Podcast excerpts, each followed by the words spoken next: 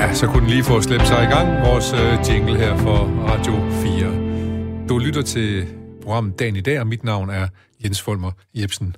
Og måske hedder du øh, Bent, og er, måske er du bedemand, og måske er du lidt træt af, at dødstallet i Danmark falder, så du skal have støtte fra staten til at, at holde forretningen kørende, eller måske hedder du Kur, der trænger til noget frisk luft fra det fængsel, du sidder i og sidder og lytter til det her program. Men anyway, uanset hvad, så skal du vide, lige meget hvem du er, og lige meget hvor og hvordan du bor, så skal du vide, at du er velkommen her. Velkommen til dagen i dag. Programmet var programmets gæst, har fået til et lille værv som dagens nyhedsredaktør. Gæsten laver ganske enkelt sin helt egen top 10 over de mest tankevækkende nyheder, og begrunder selvfølgelig sine helt egne valg.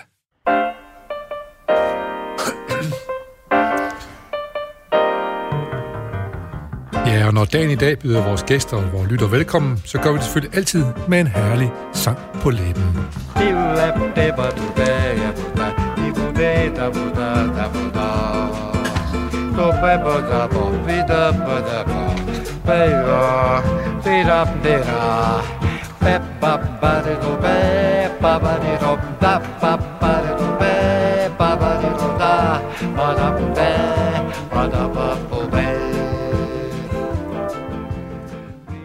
Ja, så kom vi i gang med dagen i dag, og det gjorde vi med lidt internationale toner, og det passer måske meget godt også sådan det, til dagens gæst, som også har, i hvert fald vil jeg sige, en, en, vis, øh, en vis international øh, pondus. Øh, velkommen til dig, øh, Kjeld øh, Dalman. Du er valgmedighedspræst, men du har også noget særligt med internationalt øh, Ja, altså, præst.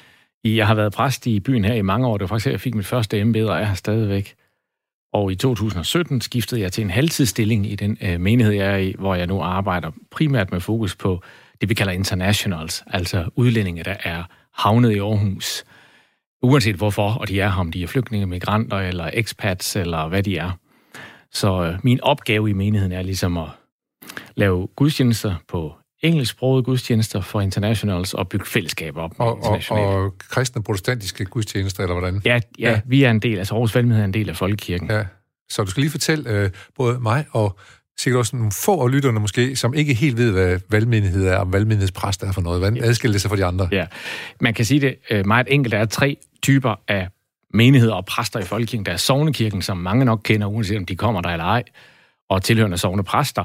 Og så er der jo funktionsmenigheder, fængselsmenigheder, hospitalsmenigheder med, med tilhørende præster der betjener en særlig gruppe i en særlig situation. Og så er der de her valgmenigheder, som også er en del af Folkekirken.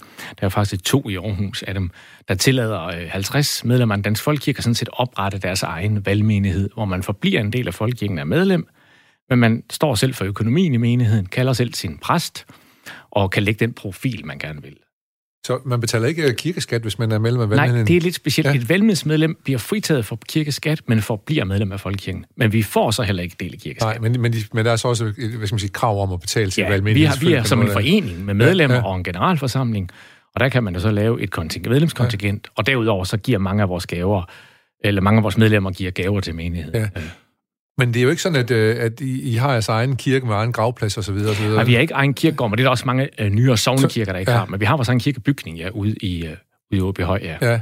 Og, og hvor, hvor, han sagt, hvor begraver I så jeres valgmenighedsmedlemmer, når de, hvis de når der til en dag, hvor de skal det? Ja, så de uh, få begravelser, jeg sådan har haft, der har været nogle af dem foregået op på Vestre Kirkegård, men det er også mange af sovnekirkerne, der ikke har en kirkegård. Jo. Det kan man ja, godt glemme. Ja, de nyere sovnekirker har jo heller ikke deres egen kirkegård. Ja, så det, det, det er der ikke noget problem i med Nej, det der? Nej, overhovedet ikke. Godt. Øh, men det er jo selvfølgelig interessant, og, og, og, og når du siger det der med, at man selv betaler sin... Den, den er nærmest en privat kirke, kan man så sige, selvom man er en del af den danske folkekirke. Så din løn kommer også igennem de form ja. for, den form ja. for kirkeskat, hvad Mig og mine præstekollegers lønninger og de andre ja. ansatte osv., altså lokale udgifter, så bliver dækket af medlemmerne, ja. ja. Nå, men jeg skal også sige, at øh, du underviser jo også. Ja, altså udover at jeg er halvtidspræst, så arbejder jeg som konsulent og underviser. Det gør jeg både øh, i Danmark og i nogle andre lande rundt omkring, øh, og hvor jeg meget arbejder med øh, udvikling af menigheder, mentorering af præster, teologisk undervisning forskellige steder. Ja, og øh, vi kommer til at høre lidt mere om, fordi jeg ved, at du har været i USA på universitet derovre også, og du har også været lidt i Afrika. Nu kommer der heldigvis nogle nyheder, hvor vi kan tale om det, så det skal ja. vi gøre. Det skal vi simpelthen gøre, når vi kommer derhen af øh, høre lidt nærmere omkring dine erfaringer der fra de lande, du har været i. Så måske skal vi lige nu give os selv et lille skub bag i med det her nyhedsgroove og komme i gang med de tankevækkende nyheder.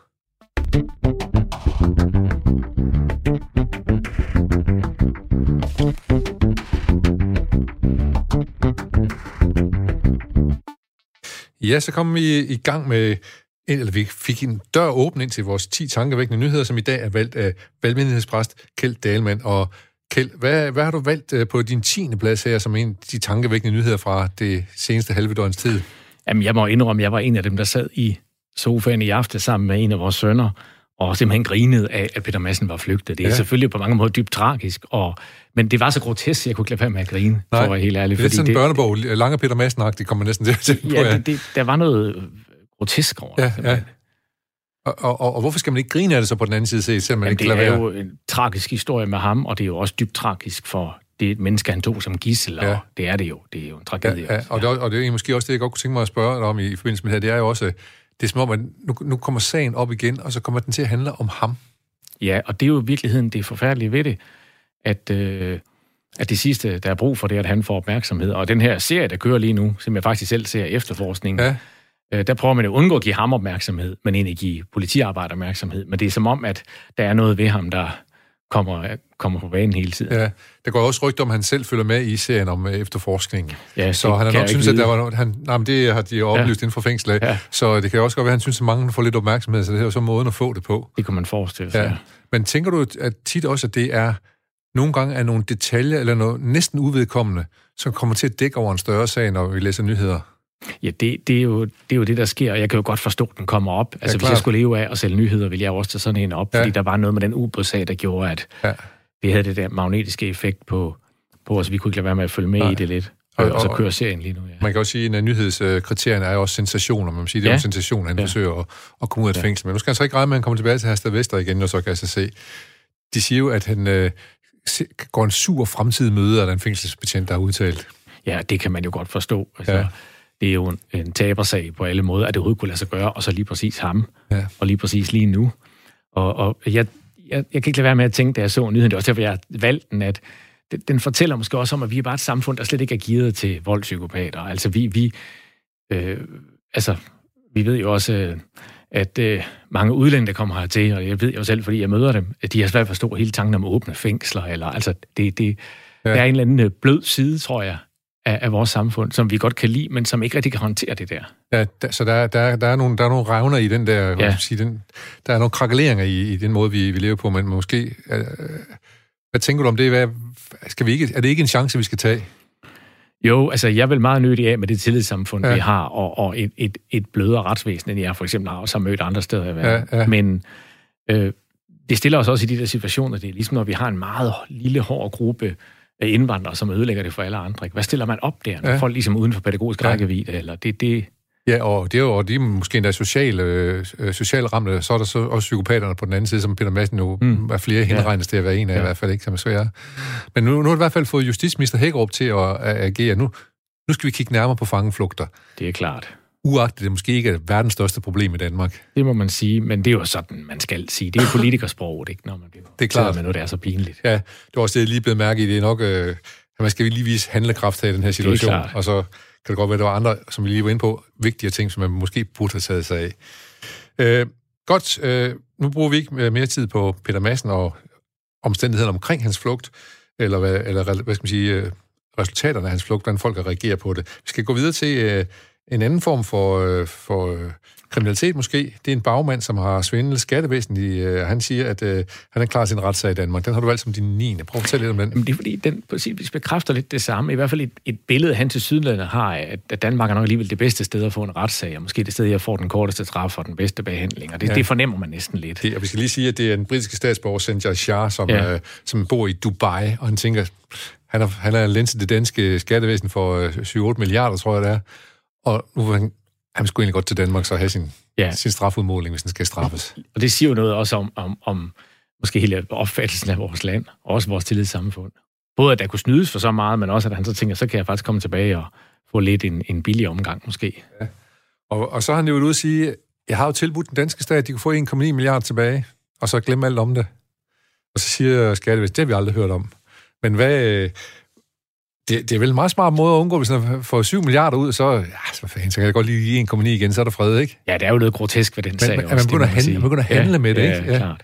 Så man handler sådan set også med retsprincipper, kan man ja, sige. Ja, og det er der også det provokerende ved. Ja. Altså, det, det, øh, man kan sige, at vores samfund, vores tillidssamfund lever også af, at vi har respekt for, at der er en vis øh, retsjustits og ja. fairness. Ja. Sidst vi har set, øh, øh, jeg lige, sådan, lige slår mig, det var jo, øh, da Tvind de skyndte sig at stikke af, da de blev øh, øh frikendt, men før ankesagen, øh, før det blev appelleret, at de skulle få retten igen, der var de væk. Så øh, der kan man også sige, der var også en eller anden, der var også en eller anden øh, mindre, hvad skal vi sige, positive øh, ting omkring retsvæsenet der, som de udviste. Øh, men øh, vi får se, om Sanjay Shah, tror du, han kommer? Jeg aner det ikke. Nej, det er også lige meget, fordi du Nej, noget, jeg kender ikke nok til du, sagen Du, du, du noget, du fik dig til at tænke over, ja. over det, at, øh, at det måske er godt nok at blive... Øh, du, du nævnte lige i starten, der nævnte du også øh, i, i, i en opvarmning af forskellige præster, at der også var noget fængselpræst. Har du også prøvet at være det? Har du også været i fængsler? Nej, og, nej, det har jeg ikke. Nej. Ja, desværre ikke. Men jeg har meget stor respekt for dem, der nogle af dem, jeg har mødt, der arbejder der. Ja. Og, og, og hvad er det for nogle funktioner, de udfylder der? Men, øh, jeg kan rigtig godt lide tanken om, at uanset hvor slem forbryder man er, så kan man snakke med et menneske, som har 100% tavshedspligt. Ja. Og det er også derfor, at vi som præster, det kan jeg jo heller ikke, kan, kan vælge som domsmænd, eller stille op til det, som andre lægefolk kan. Nej. Fordi vi har et niveau af tavshedspligt, hvor øh, vi ikke kan bryde. Er der nogle gange, hvor du siger, at der er noget, jeg ikke vil høre, fordi jeg har tavshedspligt, og jeg kan ikke bære, at øh, det her ved jeg, øh, og at jeg ikke må sige det til nogen? Nej, det, det, det kan jeg ikke sige, at Nej. jeg sådan har været udsat for. Nej. Det, det, det tror jeg, man gør op med sig selv, ja. når man faktisk aflægger sit øh, præsteløfte. Ligesom øh, ja. læger også, som ja. siger, det, her, det, ja. sådan er det bare. Ja. Og jeg snakkede faktisk med en, øh, en, øh, en advokat, øh, som, som en forsvarsadvokat, som har haft nogle af de der slemme fyre også. Ja. Og han havde det lidt på samme måde som mig egentlig sjov nok. Han sagde, jamen, jeg kunne, han kunne godt lide tanken om, at i den og den by, og der var der en person, den her person, som var totalt udskammet i medierne på det tidspunkt, det er flere år, som ja, ja. kunne tale med i, i fuld fortrolighed. Ja. Så det, det er vigtigt, at man kan ja, tale med ja, nogen, det tror jeg, uanset... Det, det er hvor... også udtryk for en form for humanisme eller humanitet, ja. at, at uanset hvordan om folk opfattes som et monster, så skal er de også et menneske ja. et eller andet sted. Ja. Jeg, jeg refererer lidt til det, fordi det er jo tit et tema i sådan en kriminalfilm, man siger, hvor Jamen, du kan, du kan, du kan afværge en stor katastrofe her, hvis du siger, bare siger navn på den, som har sagt ja. det og det til dig, og sådan noget der. Og så, så, men, nu har jeg det, heldigvis ikke været udsat for, at folk fortæller noget, som de har tænkt sig at gøre, gøre kan nej, man sige. Nej. nej. Jeg tror, hvis det skete, så vil jeg nok... Øh... Er det mere syndsforladelsesting? Det er jo, at man kan have brug for at sætte ord på alt det i ens liv, som ikke er lykkedes, og ja. som er svært. Og, ja. Ja, ja. Jeg kommer til at afbryde, du siger, du har ikke du sagde lige, at du ikke er nogen, der har fortalt dig, at de har intention om at gøre, men hvis de gjorde det, så noget afbryde dig. Hvad, hvad, hvad, hvad vil du have fortsat med at sige? Jeg tror da, at man også som præst kunne, må kunne komme til et sted, hvor måske man føler en samvittighed. Her bliver man nødt til at bryde sit, sit uh, løfte. Det er, den situation har jeg ikke været i. Og så må man jo gøre op med sin samvittighed, så må man jo også tage straffen på sig og vedgå sig her, om faktisk overtrådt en, en regel, fordi en samvittighed bød en ja, at sige ja. noget. Men den situation har jeg heldigvis ikke været. Det er din, nej, men hvis du havde været i den katolske kirke, så kunne du opsøge din egen præst, og så få syndsforladelse måske, hvis det var. Jamen, ja, så, så det, det kan man jo sådan set ja, også i ja, folkekirken. Ja. Altså, øh, jeg går selv til en præst en gang imellem, hvor jeg øh, sætter ord på det, der er svært i mit liv. Ja. Og det tror jeg, det er godt som præst selv at have en anden præst, ja, man ja. kan snakke med. Det har jeg haft ja. gennem mange år, meget ja. glad for. Fordi øh, du, du må også samle lidt til gårde en gang imellem, kan man sige, med folk henvender sig til dig og sådan noget, så folk kan man godt få brug for sig selv at komme ja, ind med noget. og heldigvis er der jo kommet meget mere fokus på, blandt præster, altså sparring og supervision. Og, ja. og der er jo også noget, man, man selv må bære i sidste ende i ja. sin tilværelse. Ja. Det, nu, nu kommer du op på en høj klinge, så må du lige ja. sige lidt mere om det. Jamen altså, jeg tror, man, man må gøre op med sig selv, også når man er præster. Man vil jo høre ting, som man ikke kan dele med nogen, og det må man det er, tage på sig. Okay, ja. i forhold til det der. Godt. Der er man næsten for den anden på den måde. Ja. Og, og så skal jeg jo lige høre dig, fordi det er en af de store debatter og diskussioner, der har været, i hvert fald lige for et års tid eller to tilbage, om hvem er næsten egentlig? Det er den, jeg har mulighed for at gøre noget for. Okay. Uanset hvor jeg møder vedkommende. Og uanset om du kan se vedkommende, eller... Ja, hvis, jeg har, hvis det er i min magt. Ja. Og det er jo sådan set en grænseløs fordring, og derfor øh, er der heller ingen af os, der fuldt ud lever i Nej, klart. det næste kærlighed. Nej. Nej. Nå, men når jeg lige nævnte den debat, så var det fordi, at der var nogle af, af, af tid, tidværvspræsterne, som ville sige, at de opfattede det næsten som den, som man kunne stå og holde i hånden, øh, bogstaveligt talt. Sådan ja. tror jeg ikke, jeg vil sige det, men jeg er enig med dem i den pointe, at det er der, hvor man har mulighed for at ja, gøre ja, noget. Ja vi, vi skal passe på, at vi ikke gør næste begrebet så abstrakt, at, at vi kommer uden for det, hvor vi har mulighed for ja. at gøre noget. Det kan blive meget, meget byrde. Der skal være en grad af konkret øh, i ja, det, kan man sige. Et eller andet, ja. på en eller anden måde. Den pointe deler jeg. Ja. Godt. Jamen, øh, godt, at vi lige får nogle øh, næsten teologiske diskussioner her. Jeg ved godt, de ikke er så dybsindige, som de sikkert har været på universitetet, men det er meget godt i det her program også at komme til at tale lidt teologi. Og nu skal vi tale om en anden en, som også ved noget om teologi. Det er jo dronningen. Og hun holder nytårsfest traditionelt, men det vil sige, det gør hun ikke i år. Og det er også en tankevækkende nyhed. Ja, og jeg, jeg synes, øh, det, det jeg faldt over var, at det, det, det, det er bare endnu et eksempel på, hvor eminent en leder hun er. Hun har jo ikke nogen af de traditionelle magtmidler, som ledere med position og redskaber har. Men hun har noget andet. Hun, har, hun forstår at lede symbolisk. Ja. Og jeg tænker, det, det er et vigtigt signal nu, hvor vi alle sammen kæmper med, hvor langt bliver det her corona og, og restriktioner, og kan, jeg holde, kan vi holde vores øh, fester til jul, som vi plejer, og samle hele familien. Så signalerer hun ligesom, jeg, jeg tager min del her. Den, den, noget, den store fest, den øh, og det, det, afholder og det, det fortæller mig bare, hvor dygtig hun er til at forstå, øh, hvordan kultur dannes, så at sige. Altså, ja. hvordan, øh, hvordan hun kan bidrage. Ja. Ja. Øh, men rent symbolsk, ikke? Ja. Det, Det er, det er, at man, hun skal nok selv holde jul med sin egen lille familie, kan man sige, men hun var faktisk tidlig ude at sige, øh, i allerede marts, april måned, at sige, lad, lad nu være med at holde de store fester, mens det her står på. ja, og det er jo det, jeg tænker, det her det er endnu En konsekvens, hun, hun hun, forstår, Ja, og forstår hun det. forstår sin rolle der. Ja. Ja. Det, det, det, det må man give hende. Og så det skulle være holdt den øh, 1. januar, og så sådan traditionelt, og hun har det hedder jo nytårskur, det hun holder, dronning Margrethe. Øh, men øh, hvad hedder hun, øh, statsminister Mette Frederiksen, hun holder en mindre nytårskur, 4. 5. Så har hun så ikke forstået... Øh, Og så vidt jeg har forstået på nyheden, så Ja. ja. holdes der den her lille en, hvor ja, statsministeren så det kommer. blev en lille en, ja. Ja. ja. Øh, Det er på Christiansborg, hvor Mette Frederiksen hun har får nogle repræsentanter, hvor, som er repræsenteret omkring det her. Og så alle dem, øh, der har den store sovseskål på hovedet og sådan noget, de må vente til næste år ja, igen. Der. sådan må det blive. Ja, alle de der, jeg kan ikke engang huske, hvad de hedder, de der folk der. Jamen, de forskellige rangordner. ja, Rangordner er, der er så mange der. Øh, lad os prøve at gå videre til øh, USA. Ja, Din nyhed, øh, tankevæk nyhed nummer syv. Øh, Senatet skal stemme om Trumps, Trumps kandidat til højesteret mandag.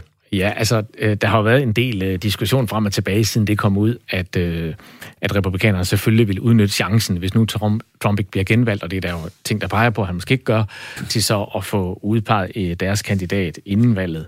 Ja. Og øh, bortset fra, at det selvfølgelig er klart hyggeleri, når de samme øh, gik imod det, da det var demokraterne. Så, så oplever også, her er der udtryk for, her mærker jeg også en vis bias i danske mediers dækning. Jeg så, øh, det er startet, de har så fjernet og undskyldt det bagefter, men de havde jo en overskrift, der hed Totalkristen øh, Ja. kandidat. Nå, ja. Og, og jeg tænkte, hvad er totalkristen? Ja. Og, og for mig er der sådan lidt stigmatisering i det, øhm, jeg, som jeg har kunne læse mig til. Jeg kender hende overhovedet ikke personligt. Nej. Så hun er præget af sådan en katolsk sociallærer. Det var EU's store fædre også. Altså det er faktisk en stærk strømning, der har været i europæisk politik, altså katolsk sociallærer. Og hun siger selv, at hendes stærkeste værdi er, er menneskets øh, værdighed, når hun sådan bliver er i høringer. Så, så, så jeg tænker, vi har fået meget en dækning af, hvor hun fremstilles som sådan meget ekstrem.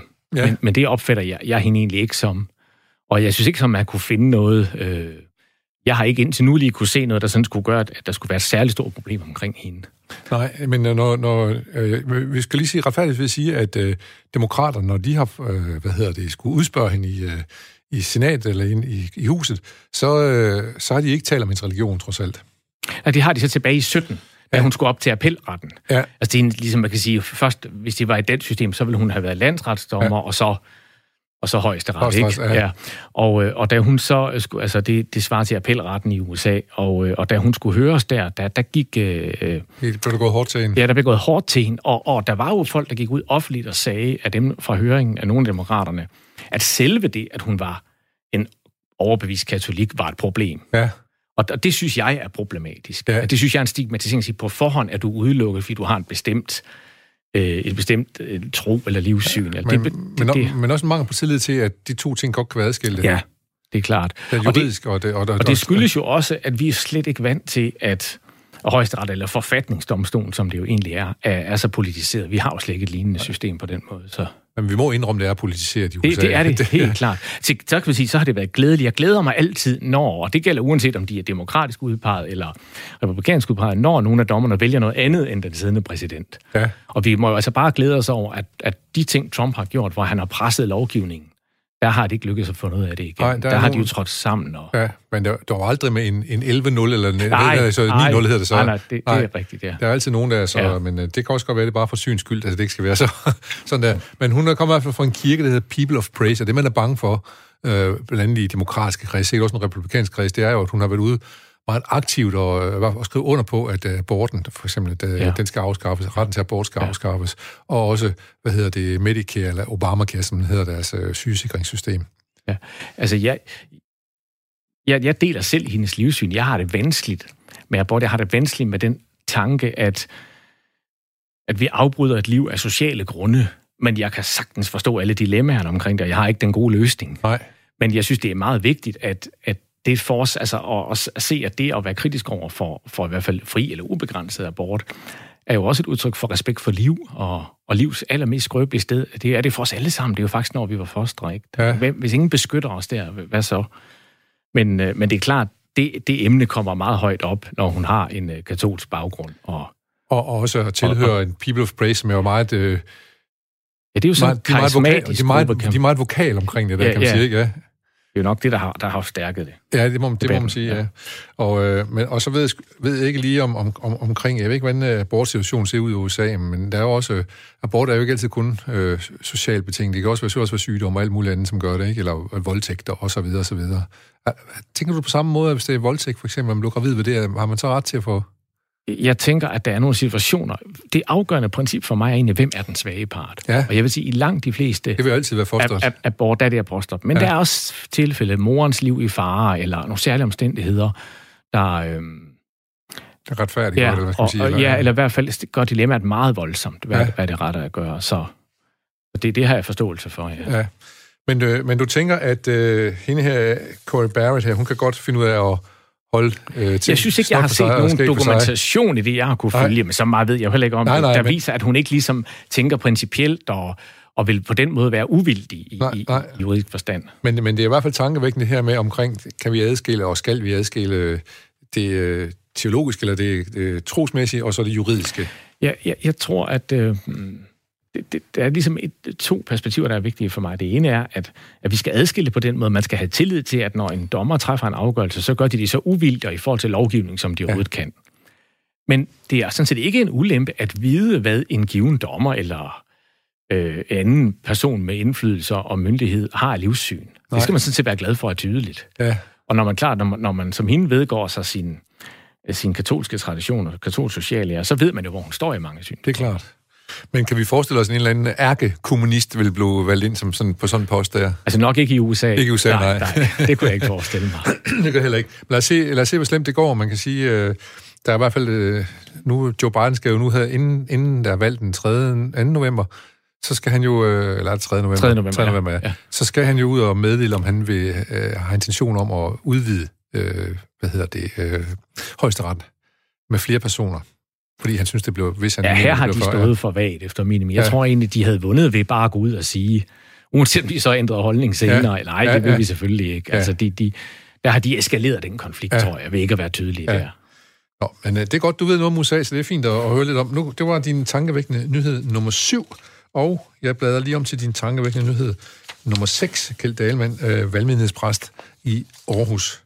Øh, det handler om skove, der skal ryddes for at skaffe grønnere brændstof.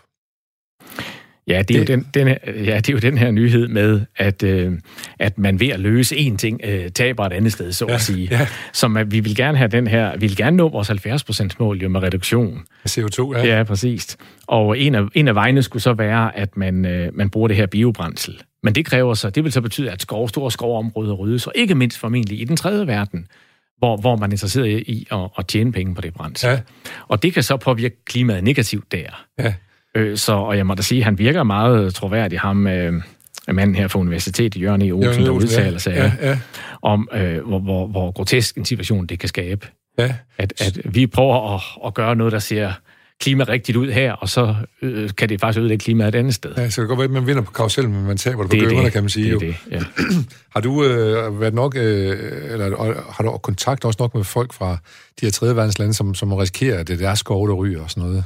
Altså, jeg, kan, jeg har kommet i, i Afrika øh, i, i en årrække, det er over 20 år siden, jeg var der første gang, og jeg har øh, i, i Kenya, hvor jeg vender tilbage, har jeg, har jeg kunne se en udvikling omkring klima, når det kommer til tørke og de forandringer.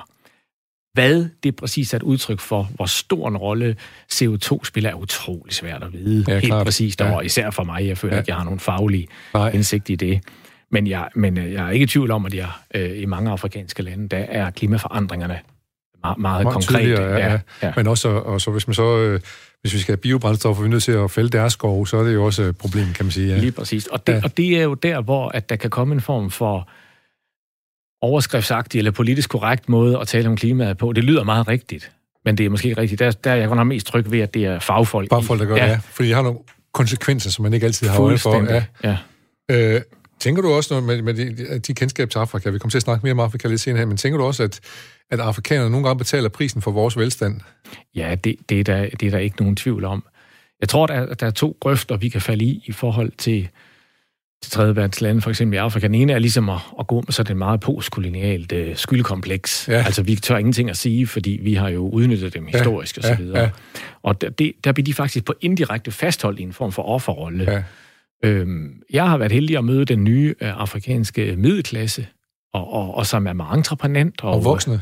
Ja, jeg er voksne middelklasse og, og se deres øh, lyst til at gøre noget for deres land. Og jeg kan, når, jeg, når jeg er i, i Nairobi for eksempel, så får jeg nogle gange fornemmelsen af, at det, det må være sådan, det har været i 1800-tallet, sådan under industrialiseringen, når folk flyttede til byerne. Altså urbaniseringen af Afrika er jo enorm. Ja. Altså simpelthen menneske, graden af mennesker, der flytter fra land til by, altså det er en kæmpe forandring i Afrika, ja. Øh, vi står midt i. Og det var noget af det, vi var igennem tilbage i tiden. Ja, så når du snakker om, ja. om det der, så, det, så snakker du om Europa i forhold til... Lige præcis. Og så ja. Øh, nogle ja. år senere, så sker ja. det igen i Afrika. Ja. ja. Og, og på den anden side må vi jo, må vi jo så også vedgå os, at, at vi har et ansvar og, og en, en skyld for nogle af de problemer, der er. Det er der slet ingen tvivl om. Ja. Jeg læste lige i går, at, øh, øh, at Rusland er i gang med at afprøve noget medicin mod covid på nogle øh, landsbyer i Indien. Ja. Ikke? Og det er jo, det er jo også... Øh, så, kan, så må det gerne gå galt, for det er jo ikke os selv, det går ud over, vel? Nej, lige præcis. Det er næsten sådan gamle... det er meget ubehagelige nyheder, den slags der. Ja, ja, det er det. Det er næsten den gamle øh, sang der, som Niels Havsgaard sang, værket skal ligge, vi vil gerne have atomkraft, men værket skal ligge på Jylland. Eller, ja. Ikke i Jylland, men på Sjælland har vi tænkt, ikke? Ja, ja. Så, men øh, er du engageret i på nogen måde i, øh, i, i klima, klimadebatten og kampen, sådan, eller er det noget, du taler om, når du prædiker, for eksempel? Er det et tema? Altså, vi, vi har i, i perioder, øh, husker vi på et tidspunkt havde en øh, prædikning, hvor vi tog udgangspunkt i det, der sådan teologisk vil man kalde skabelsesteologi, altså hele ideen om, at Gud har skabt verden, og, og med dens øh, skønhed og, og muligheder. Og det er jo er der en etisk forpligtelse i. Altså, den er ikke kun, øh, er ikke kun et tilfældigt forhold til verden. Evolution er ikke nok til at forklare alting. Der er ligesom en, en, en, noget, en dimension mere. Der er noget guddommeligt givet ja, der, ja, og det stiller os et ansvar over for skaberværket. Så, så det er da en, øh, en tone, jeg, jeg kom til øh, i et prædiken på et tidspunkt, og det fik jeg virkelig skæld ud for, så det var lærende for mig. Det siger også noget om generationsforskellen. Jeg kom til i en helt anden sammenhæng at fortælle en joke om øh, Greta Thunberg. Ja.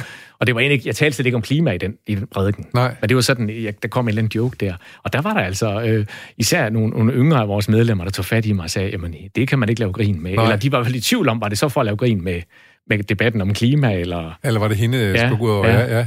Så, så der, det er også det gode ved at være præst til stede, hvor man har, vi har rigt, rigtig mange studerende og yngre mennesker. Ja, så får du med det samme... Øh, ja, ja, feedback ja, og... Ja. Så det, det... Og det er i hvert fald en seriøs sag, kan jeg jo høre på gymnasieungdom i dag, og sådan noget det der med, med, med klima og Greta Thunberg og så videre ja. der.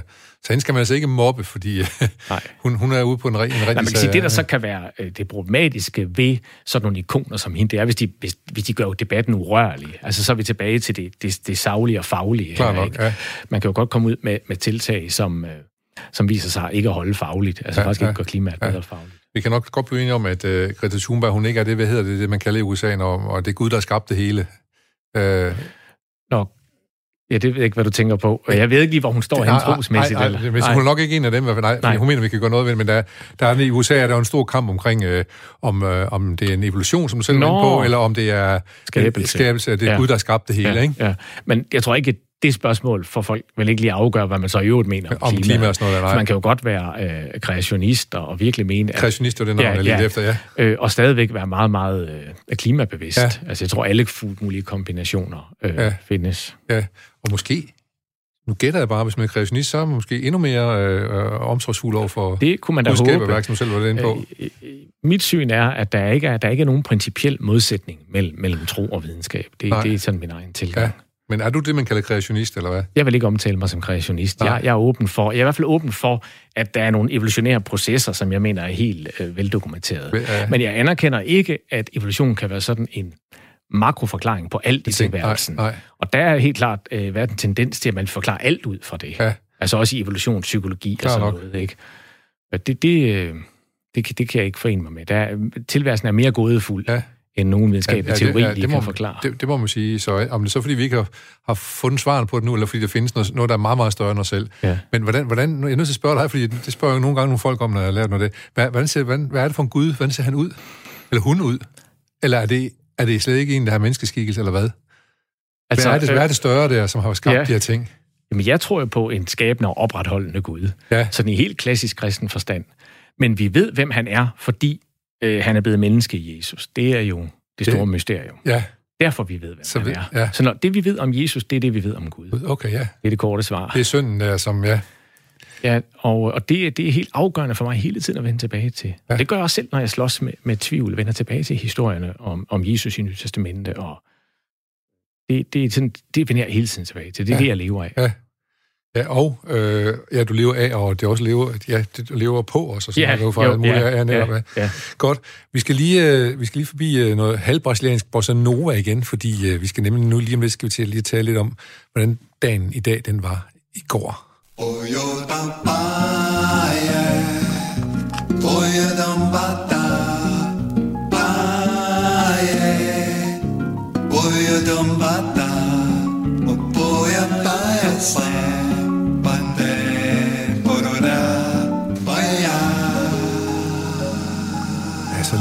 lige uh, lidt, lidt tilbage til fortiden. Vi skal nemlig kigge på, hvad skete der den 21. oktober i nogle andre og tidligere år. Jeg kan lige sige, at min gæst i dag her i dagen i dag, det er Kjeld Dahlmann, som er valgmenighedspræst i Aarhus. Uh, jeg kan lige fortælle her kort, at uh, i 1945, der kan kvinder for første gang stemme i Frankrig. Det er sent, hva'? Ja. Øhm, og i 1960, der er den første danske atommarsdemonstration, der udgår fra Holbæk. Den er jo sådan rimelig legendarisk. Man gik ind mod København, øh, og det blev demonstreret mod atomvåben på dansk grund. Det er som om atomvåben er ligesom blevet aktualiseret igen, den her debat, synes jeg. Så når vi egentlig glemt alt om det de sidste 20 år eller 30 år, vi ikke snakket atom, men da jeg var i 80'erne, så der var vi bange for atomvåben. Nu kan jeg mærke på de unge, de er det igen. Ja, og så kan man sige, at der er en anden ting, der er kommet ind, og det er jo øh, kernekraft-diskussionen. Den er klar, den er, klart, når klimaet kommer op, så, så, øh, og der kan jeg da godt frygte, jeg var selv meget underholdt af HBO's uh, serie om Tjernobyl. Ja. Men jeg kan godt frygte, at det er de billeder, vi har inde i hovedet, når vi sidder og diskuterer uh, kernekraft, som jeg mener kunne være en væsentlig løsning på nogle af de klimaudfordringer, vi har. Ja, ja. Fordi man er et helt, helt andet sted i dag med det, end man var dengang. Ja debatten gik, og man demonstrerede mod atomkraft og så videre. Ja, og så er der faktisk noget paradoxalt noget. Det er et af de mest diverse steder i, øh, i verden, så vidt jeg oplyst, det, det skulle være over Tjernobyl, for det står fuldstændig uberørt af menneskehånd, så der, der begynder ting at pible frem. Ja, det er jo ja. en helt utrolig historie. Ja, det er, det er, det er virkelig vildt. 1970, der, øh, der har du sikkert været. Det er nemlig på nye Lillebæltsbro. Den blev indvidet der med kong Frederik 9. Øh, og det er så... Øh, det er Ja, det er sådan 30-40 år efter den første Lillebæltsbro, som blev for lille simpelthen, hvor tog køre på. Men du har vi kørt over den nye Lillebæltsbro mange gange. Okay. Ja. Og så har vi så fået, øh, dengang synes vi, det var helt fantastisk, men så har vi både fået en Øresundsbro og en Storebæltsbro siden, som jo virker som noget, der var helt utænkeligt i 1970, ikke? Jo, og jeg kan, jeg kan huske The Julekalender, den berømte julekalender med ja. de nattergale, der lavede sjov med, øhm, der lavede sjov med det her med broer hele tiden i radioavisen. Det var sådan en tid, hvor det var den stående joke næsten. Nu skulle der være endnu en bro endnu en bro et eller andet sted, ja. ja. Og vi er jo heller ikke helt færdige nu. Der kommer også en mellem Danmark og Tyskland, jo formodentlig. Ja. Og, og så debatteres det jo også øh, voldsomt, om vi skal have en til København øh, via Samsø her fra Aarhus af. Hvad tænker du om det? Vil du gerne det? Kunne du godt tænke dig at køre på en bro fra Aarhus til København? Jamen, I udgangspunkt er jeg fascineret. Jeg, jeg har nogle gange tænkt, når jeg kører over Storebæltsbroen, og jeg har ingen ingeniørkundskaber selv eller noget. Nej. Jeg er imponeret over, hvad der kan ja, sig ja, gøre. Ja. Og jeg tænker nogle gange, at vide, om ikke øh, Gud han kigger ned og tænker, det er da alligevel utroligt. Jeg skabte mit billede, hvad de faktisk kan. Jeg, ja. jeg ved det ikke, sådan en tanke kan jeg godt ja, ja. Øh, tage mig i. Men altså, der er jo mange hensyn i sådan en diskussion. Ja, så... Og jeg tænker, det er meget væsentligt, hvad det betyder for folk, der bor på Samsø, ikke mindst jo. Jo, jo og, vi, og vi snakker også, og igen her også om miljø og klima, som vi har lige været ja, inde på, præcis, noget, som ja. også kommer til at spille en rolle i det her. Så er der Lars Pandue, han er den 21. oktober i 73, der har han der er der tv-premiere på ham, hans stykke, der hedder I Adams Verden. Og Danmarks Radio var monopol-tv på det tidspunkt. Og der, havde, der var, at, at Leif Pandura var den helt store, øh, hvad skal man sige, den, store danske fortæller. Så kan du huske nogle af Leif Pandura stykker? Eller var en, jeg var en ligesom... tror ikke, jeg rigtig kan huske noget af det, nej. Jeg, nej. jeg kan godt huske det her med Monopol-TV, naturligvis. Ja, ja, det er klart. Og jeg kan huske, at engang en af vores sønner var helt små, og jeg forklarede ham om sort-hvid fjernsyn, så spørger han, hvordan kan man så se noget? Ja. altså, han kunne kun forestille sig hvidt og sort, tror jeg. Det, ja. Så går det op for en, om verden har altså bare forandret sig. Ja. Vi havde faktisk en nyhed her, og jeg tror, jeg kan ikke huske, hvad årstallet var, om det var 74 lande, hvor, som var det første år, TV-avisen blev sendt i uh, farver, tror jeg det var. Så, men, uh, men, uh, det, men det, som jeg kommer til at tænke på, når jeg læser om Panduro, det er, at han, var jo, han, kunne jo, han kunne jo gå på vandet. Han var simpelthen så populær. Mm. Og da hans tv-stykke holdt op, så er, det, så, eller han er glemt i dag, ikke? Mm. Eller da han døde, kan man så sige. Ja, ja. Der er ikke mange, der snakker om Lars Panduro i dag. Og han var jo talk of the town, må man sige, på et tidspunkt. Sådan går det nok med mange ting. Det gør det jo, ja, ja. Det er svært i nutiden at, her var ja. fremtidige ja. fik der. Peter August, han er stadigvæk aktiv. Det var han også den 21. oktober 1993, fordi der var der, var der øh, premiere på øh, hans film, som handlede om Åndernes Hus, som var skrevet af øh, en meget populær bog, skrevet af Isabel Allende. Øh, og så er der en stor nyhed her i, fra 97. 21. oktober. Det er en plejehjemsassistent, der blev sigtet for at have dræbt 22 beboere på plejehjem Plejebo i København. Hun blev senere frikendt for alle anklager alligevel lidt en anklage at få taget på sig, var? Det må man sige. På sig, ja. og, og få komme af med os. Og så komme af med, men... Men der skal man jo bare være glad for, at vi har et retssystem. Vi kan ikke vide, hvad der virkelig er sket. Men, Nej. Men, øh... men det, vil være, det, vil, det vil være, han har sagt, ikke særlig rart at blive dømt for 22 mor i hvert fald. Nej, altså det er en tragedie, både det ene og det andet. Den sted også, både for ja. dem, der er de afdøde, og ja. familierne, og, og hende også. Men det, det, det dukker op en gang mellem det her med nogen på sygeplejerske, eller der også var en sag i Nykøbing Falster, jeg husker, hun, fik, hun startede med at blive dømt for det i hvert fald for. Øh, øh, men, er det sådan en nådegave, tænker du? Er det, er det, hvad, er, hvad er logikken, når man, hvis nogen gør det her? Altså, hvor, hvorfor synes man, at det... Nu må... Altså, men med aktiv dødshjælp? Ja, eller ja hjælper, men også, eller? at, at, de, de sætter sig jo i Guds sted, hvis man, man siger, jeg tager livet af den her kvinde, eller mand, som er lidende, som ligger i sengen her. Ja, og det har jeg det meget svært med selv. Ja, jeg. jeg er meget kritisk over for, at vi ligesom tager livet ud i vores hånd på den ja, måde. Jeg ja. har det naturligvis fint med alle former for smertelindring, og også at ophøre med med håbløs behandling helt. Det har helt min opbakning. Ja. Men der må være en grænse. Men det der hedder, hvis det hedder eutanasi eller noget ja, stil, det, eutanasi, ja. eutanasi, det, ja. det, det, det, ja. det, det, det stemmer du ikke for næste gang. Nej, det gør jeg bestemt ikke. Nej. Øh, og det bekymrer mig, at der er så stor en del af befolkningen. Og jeg tror, at øh, øh, det er jo også en, en gave at have som præst at være tæt på folk i kriser. Ja.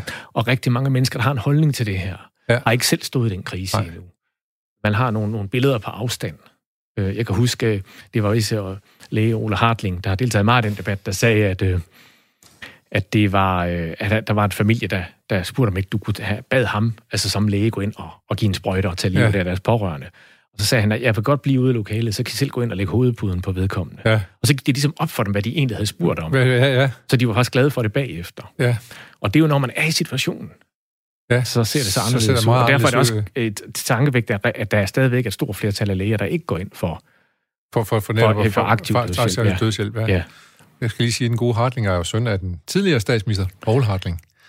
Øh, så øh, det var en familie, der vidste noget om teologi i hvert fald også. Ja, ja. Og, og så videre. Ja, ja, klart. Ja.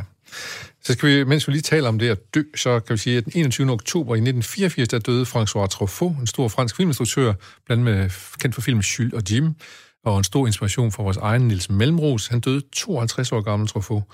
Og i, to, øh, i 2013, der døde tegnes, tegner, forfatter og fortæller Rune T. Kitte, også alt for ung som 56-årig. Og så fra noget det, interesserer mig, nemlig den musikalske verden, i øh, 2011, der dør Edmond Ross, Trinity, det er svært at sige, det er sanger, musiker og orkesterleder. Han var 100 år, da han døde, så det var sgu okay. Og så kan vi sige, fødselsdag i dag, hvem har det? Det har Manfred Mann, musiker. Det har Dizzy Gillespie, amerikansk jazz-trompetist, som døde i 93. Og så er der Globetrotter og forfatter, ham kan jeg huske fra min barndom af, Hakon Milke, ham taler man ikke så meget om, men han var sådan, han havde sin egen side af familiejournal og sådan noget, som jeg læste over min mormor.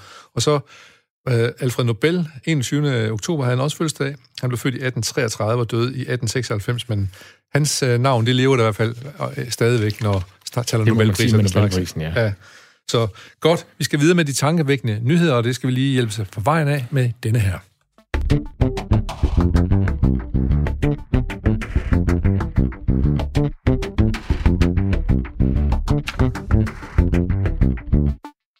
Ja, det går godt med at tale med uh, Kjeld Dahlmann, som er præst ved uh, valgmyndighed i Aarhus. Det går faktisk så godt, at vi, vi, skal til at, vi skal til at komme i gang med de sidste fem tankevækkende nyheder, du har valgt. Uh, den, den næste den handler også om USA, og den handler om Google og den amerikanske stat, som faktisk sagsøger Google nu her, fordi de har monopol på en masse ting. Ja, og man kan, man kan sige, at det, det, USA der på mange måder er symbolet på, at markedskræfterne skal regulere sig selv. Ja. Altså det frie marked, ja. ikke? Og, og dermed har dannet grobund for de her kæmpe mastodonter. Ja. Ikke også? Øh, ingen kunne jo forudse, hvad ville de øh, teknologiske muligheder give af mulighed for at lave, altså at vinde så stor markedsandel og have så meget indflydelse. Så, så det er bare tankevækkende, at nu siger man alligevel nej, eller siger, at der, der, der, vi må sætte nogle grænser her. Nu har selv amerikanerne synes, de har nået loftet for den frie marked. Det må man sige, ja. ja. Og man kan sige, at i Europa har vi også været efter dem i længere tid, blandt andet øh, vores egne. Ja, og på, lige på det her punkt har vi måske i virkeligheden været, været for, foregang. Ja, men, øh, og, og måske er det også fordi, at øh, Google og sådan noget videre, de begynder at få en politisk indflydelse nu i USA, også man begynder endelig at agere på det. Der er lige en sag frem nu her om, at Trump jo blandt andet ude og skælde justitsministeren ud over, at han ikke, han ikke er noget mere efter Google og Facebook og, og hvad det hedder, fordi at de ikke vil bringe en nyhed om, negativ nyhed om hans modstander øh, øh Biden og Bidens søn Hunter Biden. Ja, så jamen, der, det, der går politik i alting, alting i de her uger. Det gør det. Så vi venter på den 3. november, så vi kan... Og, så vi tager sveden af ja, panden. præcis. Ja, og så ser vi, hvor meget, hvor meget politik, der går i det, så på ja. det tidspunkt også ja. jo, ikke? Ja. Godt, vi skal, vi, skal, vi skal til Afrika, hvor du også har været. Du har været den her nyhed, fordi at du netop har været i Afrika, som vi har talt om tidligere. Og det er jo, det er jo i Nigeria, hvor, folk, hvor, hvor folk demonstrerer, og politiet begynder at skyde med skarpt. Ja, og det, det, det er selvfølgelig tragisk, og og der er i rigtig mange afrikanske lande meget lidt øh, tillid til øh, politiet, til at man får en retfærdig behandling, og der er meget korruption osv. Men jeg tror også nyheden med, fordi jeg også kan æve mig over, at der er så, så sjældent er nyheder fra Afrika, og det tit er meget dårlige nyheder. Og så den sensationelle i den forstand, noget med vold. Eller ja, og negativ. Ja. ja, negativ. Og, øh, og jeg savner tit, at, øh, at vi får nogle flere positive nyheder. Øh, øh, en ting, som fyldte lidt, ganske lidt, jeg, jeg tror, jeg fandt det på, på, på det her nyheder, det var jo... Øh, at til Sydlandet er der kun 40.000 øh, registrerede øh, coronadødsfald i, i det hele afrikanske kontinent. Så kan man sagtens forestille sig, at der er flere, end der ja, bliver registreret. Sorte tal, kan ja, sige, ja. ja, store sorte tal. Men alligevel, der er ikke nogen viden om nogle steder, hvor der er store øh, massedød. Nej, og nødvendigt med massegrav. Og vi siger ikke lastbiler, kølelastbiler, der henter døde nej, i... Nej. Og der er det jo, øh, det er jo en fantastisk god nyhed. Tænk ja. sig, tænk sig, hvis det, det ved vi ikke endnu, men at det afrikanske kontingent, eller, øh, kontinent, øh, kontinent øh, undskyld, ja, ja. Øh, i, i høj grad kommer til at gå fri, det er jo helt fantastisk. Ja. Vi skal sige, øh, desværre gik øh, demonstranterne ikke helt fri for øh, politiets kugle, der man har indtil videre talt 20 lige op og 50 ja. såret i Lagos efter øh, skyderierne der.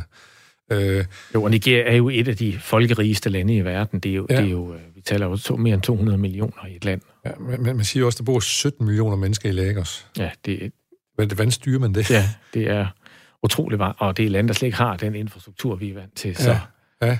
udfordringerne er store. Men de 17 millioner, en del af de 17 millioner mennesker i Lagos, de er i hvert fald blevet uh, utilfredse med, at de... Uh, at der er nogle udgangsforbud netop i forhold til corona og alt muligt andet. Ja, som og det er jo så fordi, at, at det, der så typisk er sket, det er, jamen altså, den nye middelklasse i Afrika kigger på Vesten i forhold til corona, og siger, når man skal lave lockdown. Hvis man laver lockdown i et land, hvor halvdelen lever fra dag til dag, ja, så, så kan de ikke engang få mad. Nej. Altså, det, det, det er slet ikke... Og, og som en af mine nigerianske venner her i byen sagde, jamen, øh, min familie dernede, de er jo mere bekymrede for, at de dør sult, end at de dør corona. Ja, det, og det, jeg hørte lidt de samme historier fra Argentina, for eksempel, ude, ja. på, ude for Buenos Aires og sådan noget, hvor folk, de er bare nødt til, selvom der ja. er restriktioner, så de er nødt til at tage toget og bussen til at arbejde og, så videre, og så videre for at, at kunne overleve, øh, ikke at dø af sult netop.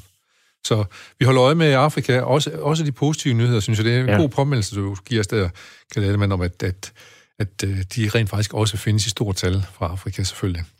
Øh, nyhed nummer tre. Fagbund ser, fagforbund ser bølge af henvendelser om krænkelser. Øh, og vi kan måske lige starte med at høre, hvad, øh, hvad Mette Knudsen fra, øh, fra fagforeningen siger omkring det her HK Privat, hvad hun siger om, om de her overgreb. Det vi så for nogle år siden, det var egentlig primært sådan nogle julefrokosttilfælde. Nu er det jo situationer, der foregår hver eneste dag på arbejdspladsen. Ja, det foregår eneste dag på arbejdspladsen. Det fyrer med anklager om seksuelle krænkelser, siger man lige frem. Ikke bare i toppolitik, men altså åbenbart også på, på de øh, arbejdspladser, som HK øh, har, har medarbejdere på, eller som er organiseret i HK. Hvad tænker du om det her? Jamen altså, jeg tror, når, når vi ser tilbage på det her år, forestiller mig øh, til næste år, ser tilbage på, på 2020, så vil corona og så den her MeToo-ting være de ja. to store ting, tror jeg. Ja. Der er simpelthen øh, store, he, ja, helt vidt forskellige naturligvis øh, bølger, der har påvirket alting på en eller anden måde, ja, klart. og, og vores måde at, at, at se verden på. Og øhm, jeg kan i hvert fald sige, at det er en all-time greatest her de sidste, de sidste måneds tid. MeToo, corona og Trump. Det må man sige. Ja. Ja, det, det er så lige nu, ikke også? Ja, når alt før ja. det valg går, ja. så, så har vi enten glemt det igen, når, når der skal indstilles til januar. Eller ikke har, man, man ja. kan i hvert fald godt trænge til en Trump-pause indimellem, ja. synes man. Ja. Og, men, ja. men, men, men, hvad tænker du sådan om... om, om... Jamen, altså, jeg tror allerførst vil jeg sige, at altså, i min branche, øh, hvis, hvis jeg gik ud efter en gudstjeneste og ned igennem vores café, hvor folk står og drikker kaffe efter gudstjenesten og klappede nogle piger i røven, altså, jeg holdt ikke en uge længere. Altså, det, så jeg er simpelthen i en branche, hvor det, det er totalt no-go. Ja, ja. Så det har det gjort indtryk på mig at høre, ikke mindst unge kvinder fortælle om, at jamen, når de var på kongresser med deres partier eller fagforeninger, så var det sådan, hvis man gik op mellem stolerækkerne, så fik man bare et klap. Ja. Og det betyder ikke, at, at, at de mænd, der har gjort det, er gået længere, det kan jeg jo ikke vide noget om. Nej. Men altså, at, at det, der er gået op for mig, hold da op, der må være nogle steder, hvor tingene er meget anderledes. Ja. Og så tænker jeg, at det- den, den del, jeg kan savne i debatten, det er, at der bliver talt meget om kultur. Nu var statsministeren også ude at sige, at øh, det her handler ikke om sex, det handler om magt. Mm-hmm. Og det er mange, der har gentaget hele Ja. tiden. Og det, det synes jeg er en halv sandhed. Ja. Det handler også om sex. Ja. Øh, og jeg har... øhm, Øh, jeg, jeg har den der fornemmelse, at det også er en tid, og det tror jeg bliver den næste store eftertanke på det her at sige, hvad er der egentlig sket om vores forhold til seksualitet i det hele taget de sidste 50 år, Ja. som måske også har dannet grundlag for det her. Ja. Altså, øh, fri sex, fri porno, al den der dyrkelse af den frihed, har jo den bagside, at det kræver utrolig stor selvbeherskelse. Det gør al frihed. Ja. Al frihed kræver ja. evnen til at tage ansvar. Og måske er vi bare dårligere til det. Måske er vi mere skrøbelige. Altså, jeg lever jo også som præst af og, og minder os alle sammen om, at vi er dødelige og begrænsede og, Ja. og skrøbelige og, syndere og, og, hvad man skal og, sige. Og med fejl i. Præcis, og Ja. begår fejl. Så måske kan vi, må vi også nødt til, så kan vi håndtere så høj frihed? Altså kan man have fri adgang til, altså kan man have så seksualiseret et offentligt rum, uden at vi kommer til at overskride Og, grænser? og, hvem, og hvem skal sætte en, en stopper for det, efter din mening, hvis det skal sætte en stopper for det? det, er, Ja. det er ikke let, men jeg kunne tænke Ja. mig, at vi fik den debat, ja. så vi ikke bliver ved med at gentage, at det handler kun om magt. Ja. Det, det handler også om, om... Jeg tænker på, på mine børn, der voksede op med at se X-Factor. Jeg sad og så det med dem, og de var jo ikke ret store, øh, og ligesom den generation, der fik det med ind som det normale. Og når man nu i dag tænker på, hvad de der dommer nogle gange sagde til, Ja. også de der unge piger, der kom ind, kommenterede på deres udseende, det, det tænker jeg, der lærte vi jo også vores børn, jamen det gør, det gør, de, det det gør man bare. at gøre det, ja, ja. præcis. Men jeg tænker det der med, at man siger, at man går gennem stolerækker og sådan noget, som talte før. Der er masser ting, som sker ubevidst. Hmm. Fordi der måske er en kultur netop, som, som har fordret det på en eller anden måde. Ja, der må, At det, var, at det var ok at gøre. der må man sige, det er imponerende. Altså, det kommer ikke bag på mig, at det var Sofia Linde. Det var sådan kulturfolk og mediefolk, der satte det i gang, fordi øh, de leder gennem kultur. Ja. Og kultur danner man med sprog, symboler, historier, man fortæller. Ja, ja. Og det, det, det må man, uanset hvor man står her, tage hatten af for, at det der lykkedes. Ja. Altså, hvis det var det, hun ville, så er det jo lykkedes at sætte en dagsorden. Uden sådan konkrete magtmidler, men ved at bruge den platform. Ja. Og det må jo også være fordi, at der har været et, et behov for det, Ja, eller, en, eller det- været en dør, der var åben for det, argument. Det, det tror nu jeg, for mig er hævet over et, et, et Ja. ja. tvivl, at der, der er et problem. Omvendt så er jeg da også bekymret for, øh, for retssikkerheden. Ja. Altså folkedomstolen arbejder selv meget med skampsykologi, og også i, i, i sjælesorg holder foredrag om skam og øh, altså udskamning. Øh, Det, det, det, det kan godt bruges som, øh, både, som en, ja. Som en, både som, som mobning, men også som en politisk men magt, også som et øh, våben og magtmiddel, sådan ikke noget. også? Ja, ja, Fordi mange af dem, der går frem med de her sager, har jo også egne interesser. ja. Altså den medarbejder, der måske ikke fik sit drømmejob. Og, og, og jeg tror, der sidder mange mandlige chefer rundt om nu, og, og prøver at tænke alle detaljer efter de sidste 10 år, og er bange for, For andet, at der ja. kommer et eller andet. Ja. Og hvad nu, hvis det ikke er sandt? Ja. Eller var en misforståelse, ikke? ja. Og så bliver man hængt ud, og så er man måske færdig meget hurtigt. Men derfor er det måske også meget godt, at der er rigtig mange kvinder ude og sige, prøv at det her det handler ikke om den enkelte mand, der har gjort et eller andet. Det her det handler- om, at vi gerne kunne gå på arbejde, uden der skal ske et eller andet med os. Og, og nogen, som er over os i systemet, som mener, at de kan tillade sig at gøre det. Fordi at de, øh, vi, er, vi er ansat hos dem.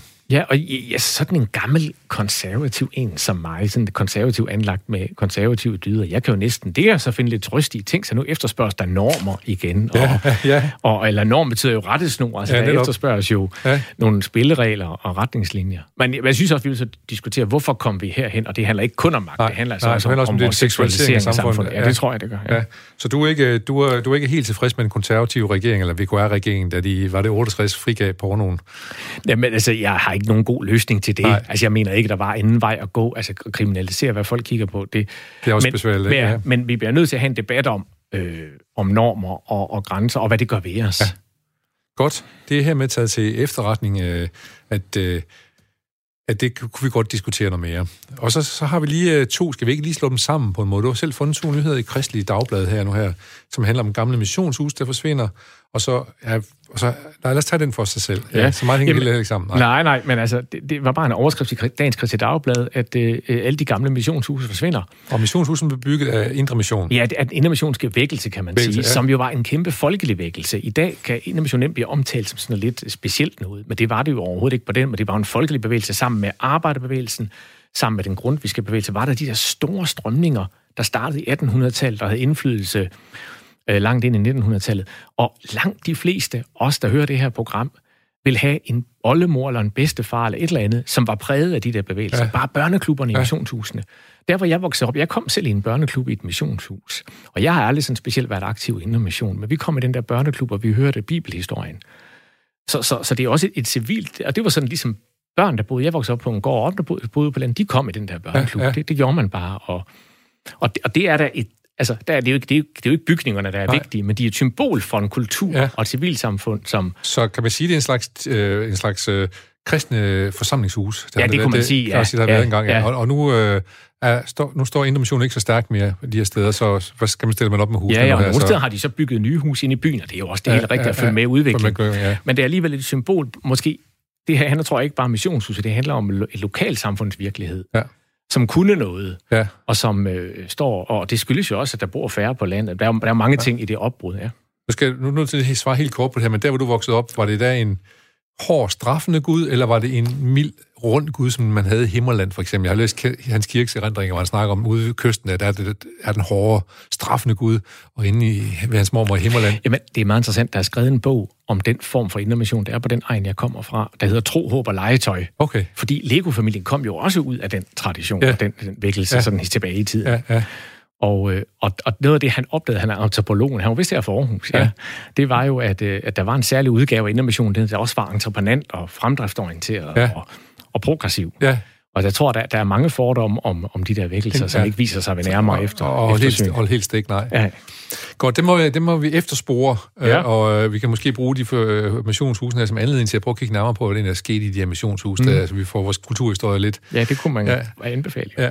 Uh, vi har ganske kort her lige, hvor vi skal snakke om, at uh, kirkeministeren, han, uh, kirkeministeren vil have et samråd nu om tvangsoversættelse af prædikner. Hvis du lige sådan hurtigt kan sige, hvad det handler om, ja. og hvilket problem der er ja. i det. Det er kirkeminister Joy Mogensen, der er blevet kaldt i samrådet, ja. fordi andre politikere spørger hende. Den der plan, regeringen havde med, at en, en prædiken holdt for eksempel af en dansk eller en, en udlandstalende imam på arabisk, den skal så oversættes til dansk. Ja.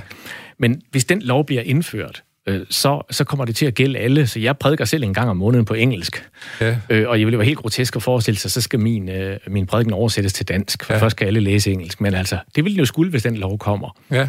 Og, og kristne migrantmenigheder i Danmark, og det er jo også... Øh, der jeg så nyheden og vinklen i Christi Dagblad i dag, vil jo blive ramt helt urimeligt og katolske menigheder, der har været i landet i århundrede, ja. fordi de holder gudstjenester på vietnamesisk eller noget. Hvis alt skal oversættes, ja. for at, og hvem skal så sidde og tjekke det? Ja. Hvad er det, der ikke må sige i de prædikener? Og bliver det overhovedet nogensinde tjekket? Ja.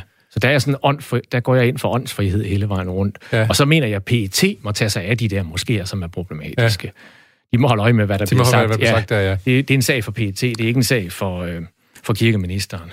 Godt. Således sagde Kjeld Dahlmann, øh, øh, valgmyndighedspræst i Aarhus, omkring øh, det nye øh, råd, eller hvad hedder det, skal man sige, den nye øh, mulige lovgivning, som om, at man skal oversætte, øh, tvangsoversætte prædikner, der er på udenlandsk i, på, i Danmark, som du altså ikke var helt enig i. Tusind tak, det var en stor fornøjelse at have besøg af dig. Vi kom der lidt omkring, i hvert fald både til Afrika og USA, og, og en hel del til Danmark også jo, så, og seksuel lovgivning og så videre, så, og missionshus. Det var spændende. Tusind tak, fordi du kom. Kjeld Ellemann. Øh, og øh, så skal jeg sige, at programmet her er produceret af Paseo for Radio 4, og så skal jeg også sige, at det kan høres som podcast lige efter udsendelsen. Og så skal vi bare sige, at så var det altså i dag, at uh, Dizzy Gillespie, Dizzy Gillespie, den fantastiske amerikanske trompetist med de store kinder, og trompeten er stak lige op i luften. Han havde fødselsdag. Vi hører lige her et nummer af ham. Nu er det så lige en saxofon, der spiller nu her, men... Men han synger Dizzy. Det kunne han så også. Tusind tak for i dag, og så håber vi på, at der er nyheder lige om lidt, og at de danser lidt til Dizzy Gillespies lille sang her. Tusind tak for i dag. Side of the street, can't you hear the pitter and the patter of the raindrops trickling down your fire escape ladder? Life could be so fine, fine as mm, wine. I you walk, walk in the shade with my blues on parade. But I'm not afraid. It's over. Casanova, if I never had one cent, I'd be rich as Rockefeller, gold